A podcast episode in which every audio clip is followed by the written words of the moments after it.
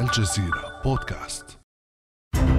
المكان قاعدة حميميم الروسية في سوريا.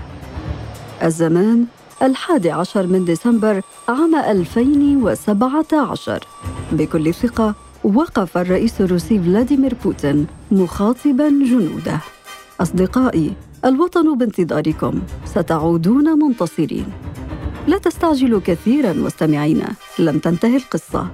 بعد أربع سنوات وجد هؤلاء الجنود أنفسهم يحشدون لغزو أوكرانيا المجاورة. لن تخرج روسيا منتصرة هذه المرة. تعهد أمريكي حول الصراع الروسي الأوكراني إلى أزمة دولية. من بعيد يراقب السوريون بصمت وتدور في أذهانهم أسئلة لا نهاية لها. لماذا لم يواجه الغرب روسيا في سوريا كما يفعل اليوم في أوكرانيا؟ وكيف تنعكس حرب أوكرانيا على الملف السوري؟ وهل تغير الحرب موازين القوى في سوريا؟ بعد أمس من الجزيرة بودكاست أنا أمال العريسي.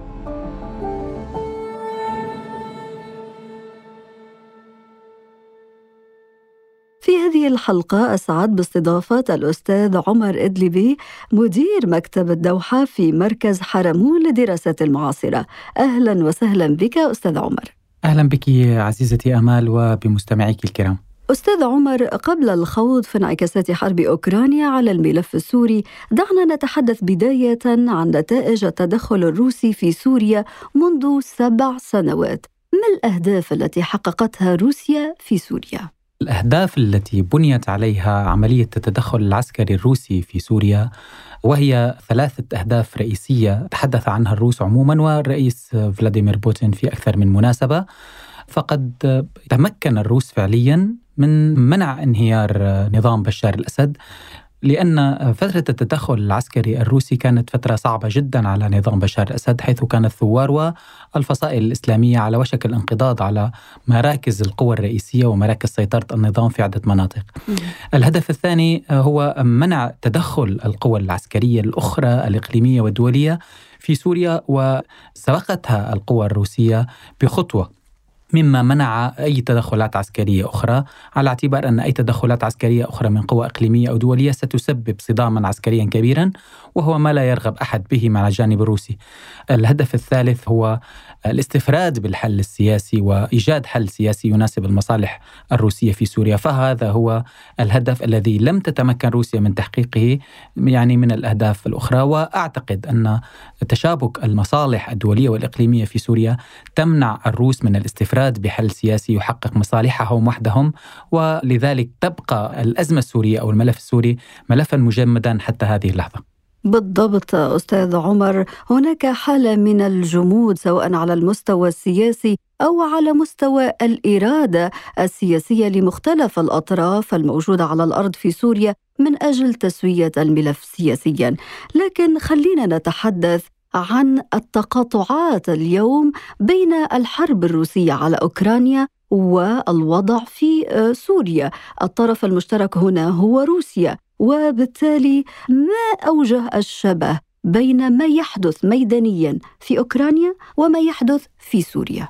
يعني أوجه الشبه الحقيقة تتعلق بمسارين، اولا مسار التحرك الروسي الجريء على صعيد خرق الاستقرار الدولي وخرق النموذج الذي بناه النظام الدولي بعد انتهاء الحرب الباردة.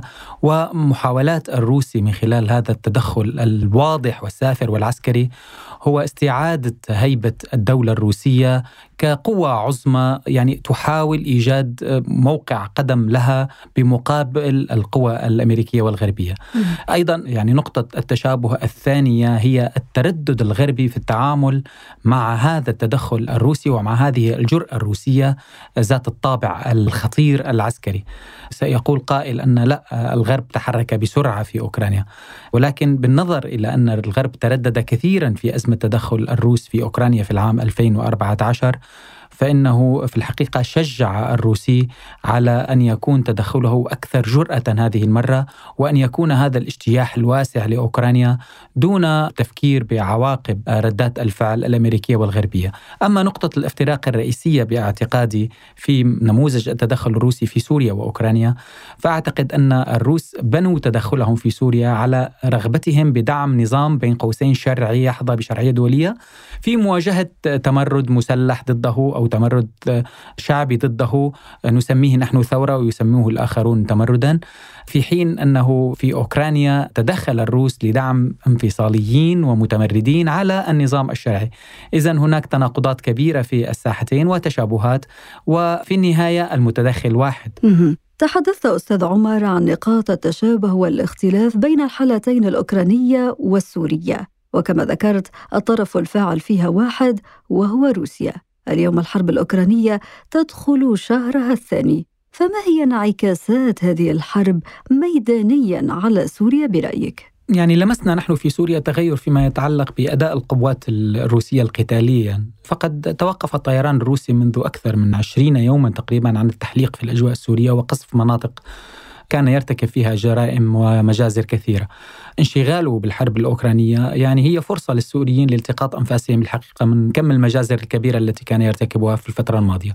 من ناحية ثانية الحقيقة زج الجانب الأوكراني ببعض المقاتلين من المرتزقة السوريين الذين دربهم في سوريا في الحرب في أوكرانيا وفي الساحة الأوكرانية. سيضع النظام السوري ويضع هؤلاء المرتزقة والجهة التي دعموها أمام المساءلة الدولية وهي فرصة جيدة للمعارضة السورية أن تلتقطها. تغيرات ميدانية واسعة وكبيرة لا أعتقد هناك الكثير منها.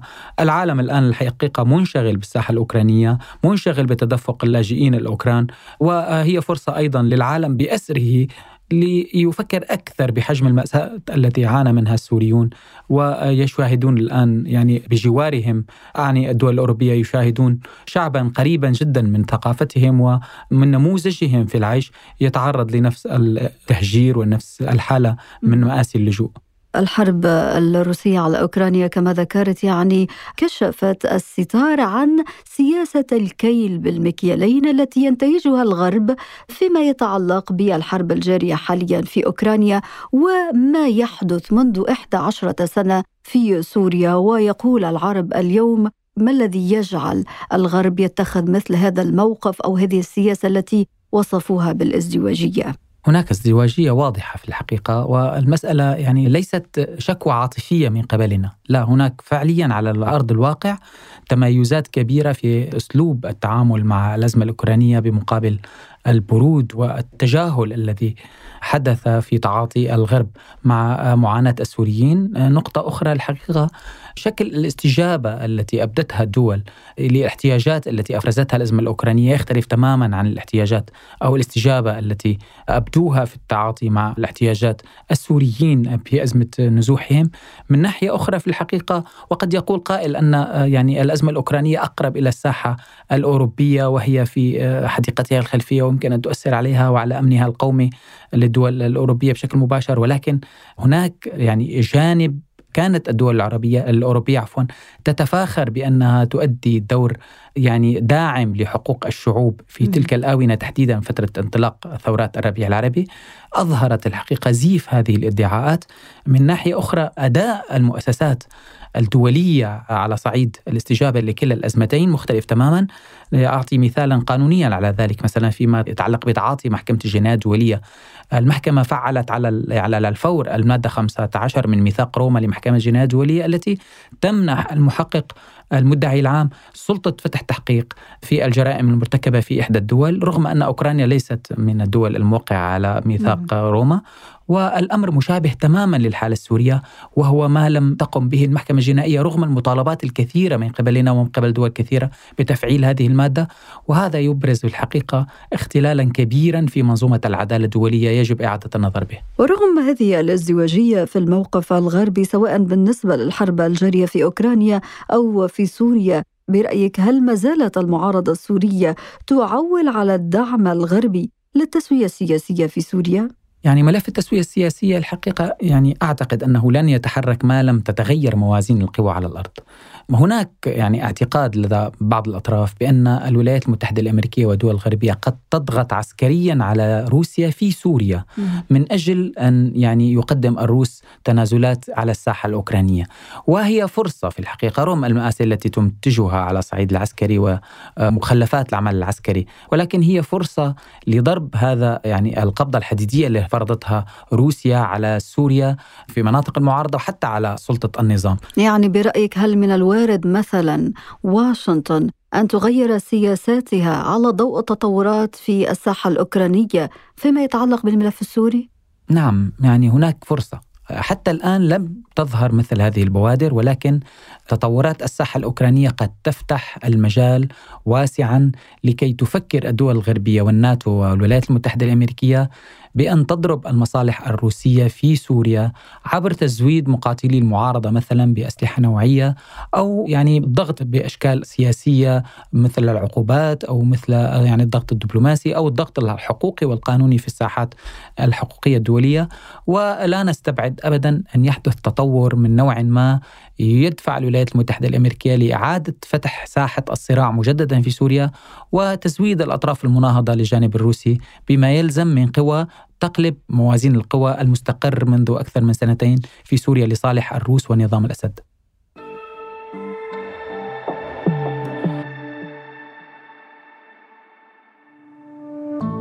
ابقى على تواصل مستمر مع الجزيرة بودكاست ولا تنسى تفعيل زر الاشتراك الموجود على تطبيقك لتصلك الحلقة يومياً.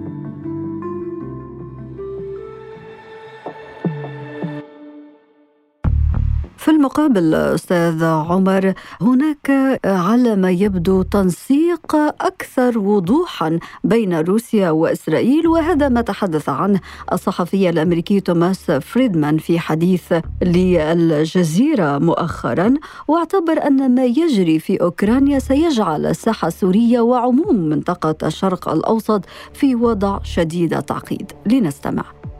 Very, very complicated. وضع uh, معقد للغاية. إسرائيل وبوتين بينهما علاقات وثيقة للغاية. القوات الإسرائيلية تتعاون مع القوات الروسية في سوريا تنسق بالمعنى الحرفي. عندما تريد إسرائيل ضرب أهداف لحزب الله أو لإيران داخل وحوالي سوريا.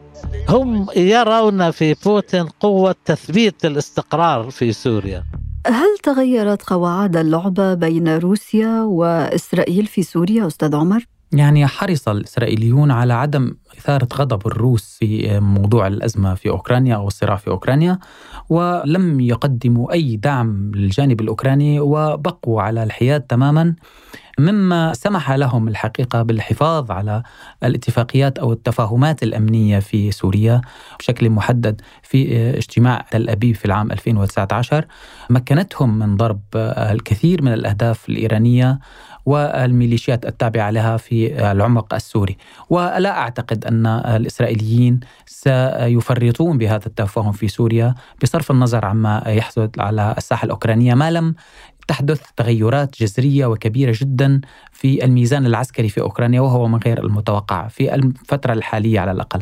طيب أستاذ عمر في حال طال أمد الحرب الروسية على أوكرانيا هل من الوارد أن تتخلى روسيا عن سوريا؟ يعني الساحة السورية ساحة مهمة جدا لروسيا.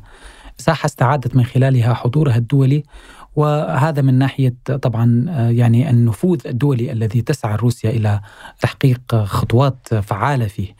من ناحية أخرى في الحقيقة الساحة السورية هي مركز استراتيجي مهم جدا على الصعيد العسكري للجانب الروسي، قاعدة حميميم الجوية، قاعدة طرطوس البحرية ومركز التنصت الموجود في جبال اللاذقية وهو مواقع أساسية روسيا لن تتخلى عنها أعتقد إلا في حال ورود احتماليات لصفقات دولية كبرى يمكن أن يعني تعيد صياغة النظام العالمي ومناطق النفوذ وهو من غير المرجح أن يحصل على نطاق واسع. وروسيا باعتقادي لن تتخلى عن الساحة السورية ما لم تدفع أثمان كبيرة على هذه الساحة وهو ما لم يحصل حتى الآن. في المقابل هل يمكن للنظام السوري أن يتخلى عن الدور الروسي في بلاده خاصة في ظل موجة التطبيع العربي مع النظام السوري؟ من غير الممكن كما أعتقد أن يتخلى بشار الأسد عن الدعم الروسي لأنه الدعم الأساسي الذي مكنه من البقاء حتى الآن. إضافة إلى أن كل محاولات التطبيع التي جرت محاولات تطبيع بعض الأنظمة العربية مع نظام بشار الأسد خلال الفترة الماضية هي غير ذات جدوى حقيقة على الصعيد الميداني وعلى الصعيد الاقتصادي وعلى حتى على الصعيد الدبلوماسي الدولي. لذلك من غير الممكن وفق المعطيات الحالية أن يتخلى بشار الأسد عن حليفه الروسي أو عن الوصي الروسي عليه الذي مكنه من البقاء وكل الدول الأخرى التي طبعت مع بشار الأسد لا تشكل قيمة مضافة للدعم الروسي الكبير الذي منع سقوط نظام بشار الأسد في العام 2015 في هذا السياق أستاذ عمر ما تعليقك بخصوص يعني توجه بعض المقاتلين من صفوف المعارضة السورية أو من مقاتلين الموالين للنظام السوري للقتال في أوكرانيا؟ طبعا هذا حسب ما أشارت إليه بعض التقارير الاستخباراتية. في الحقيقة مؤسف أن يتحول المقاتلون السوريون على كلا الضفتين إلى يعني مرتزقة يعني نسميهم بشكل واضح وصريح. هذا عمل ارتزاق. أن يتحولوا إلى مرتزقة لهذا الجانب أو ذاك هو عمل مؤسف. ولكن للأمانة أيضا لم نسجل حتى الآن أي تحرك من قبل مقاتلين سوريين لدعم الجانب الأوكراني في الحرب مع روسيا. رغم أننا سجلنا على الأقل دفعتين من المقاتلين المرتزقة الذين أخذتهم روسيا عبر مطار حميميم للقتال إلى جانب قواتها ضد الجانب الأوكراني. ولكن في الحقيقة نأمل أن يكون السوريون واعين لمخاطر مثل هذا الانخراط في صراع في ساحات بعيدة عن بلادهم وبلادهم أحوج ما تكون إليهم. لدفع المخاطر عنها ولإيجاد تفاهمات لاستعادة الوطن السوري. النظام لا يهمه في الحقيقة استمرار انقسام الواقع السوري الآن إلى ثلاث مناطق نفوذ ونعتقد أنه ما دام يعني يشعر بإمكانية بقائه كنظام حكم قائم فهو لا يهتم الحقيقة ببقية مناطق السورية والتجربة أبرزت هذه النتيجة للأسف. في الختام أستاذ عمر في ظل المتغيرات التي يمكن أن تنتج عن الحرب الأوكرانية الآن الحرب كما ذكرنا دخلت شهرها الثاني. برأيك هل تتوقع تصعيدا مقبلا في سوريا انعكاسا للأزمة الأوكرانية؟ يعني حتى الآن يبدو الجانب الروسي ميالا لإبقاء ساحة القتال في سوريا باردة. ولكن ليس بإرادته وحده الجانب الروسي يمكن أن تحسم الأمور. هناك جانب آخر وهناك أطراف أخرى قد تستغل فرصة انشغال الجانب الروسي في الحرب الأوكرانية لخلق ساحات مواجهة جديدة بمواجهة الروسي. ونعتقد أن تطورات في أوكرانيا يمكن أن تفتح المجال واسعا أمام اندلاع مواجهات جديدة في سوريا. يعني نأمل أن لا تكون آثارها مؤذية للمدنيين في سوريا. وكما نامل أن تكون يعني منعكسات الصراع في أوكرانيا إيجابية على الساحة السورية ولمستقبل السوريين في التخلص من هذا الواقع المرير ومن هذا النظام الاستبدادي. الأستاذ عمر إدلبي مدير مكتب الدوحة في مركز حرمون للدراسات المعاصرة. شكرا جزيلا لك. شكرا لك أمال وبودكاست الجزيرة كان هذا بعد أمس.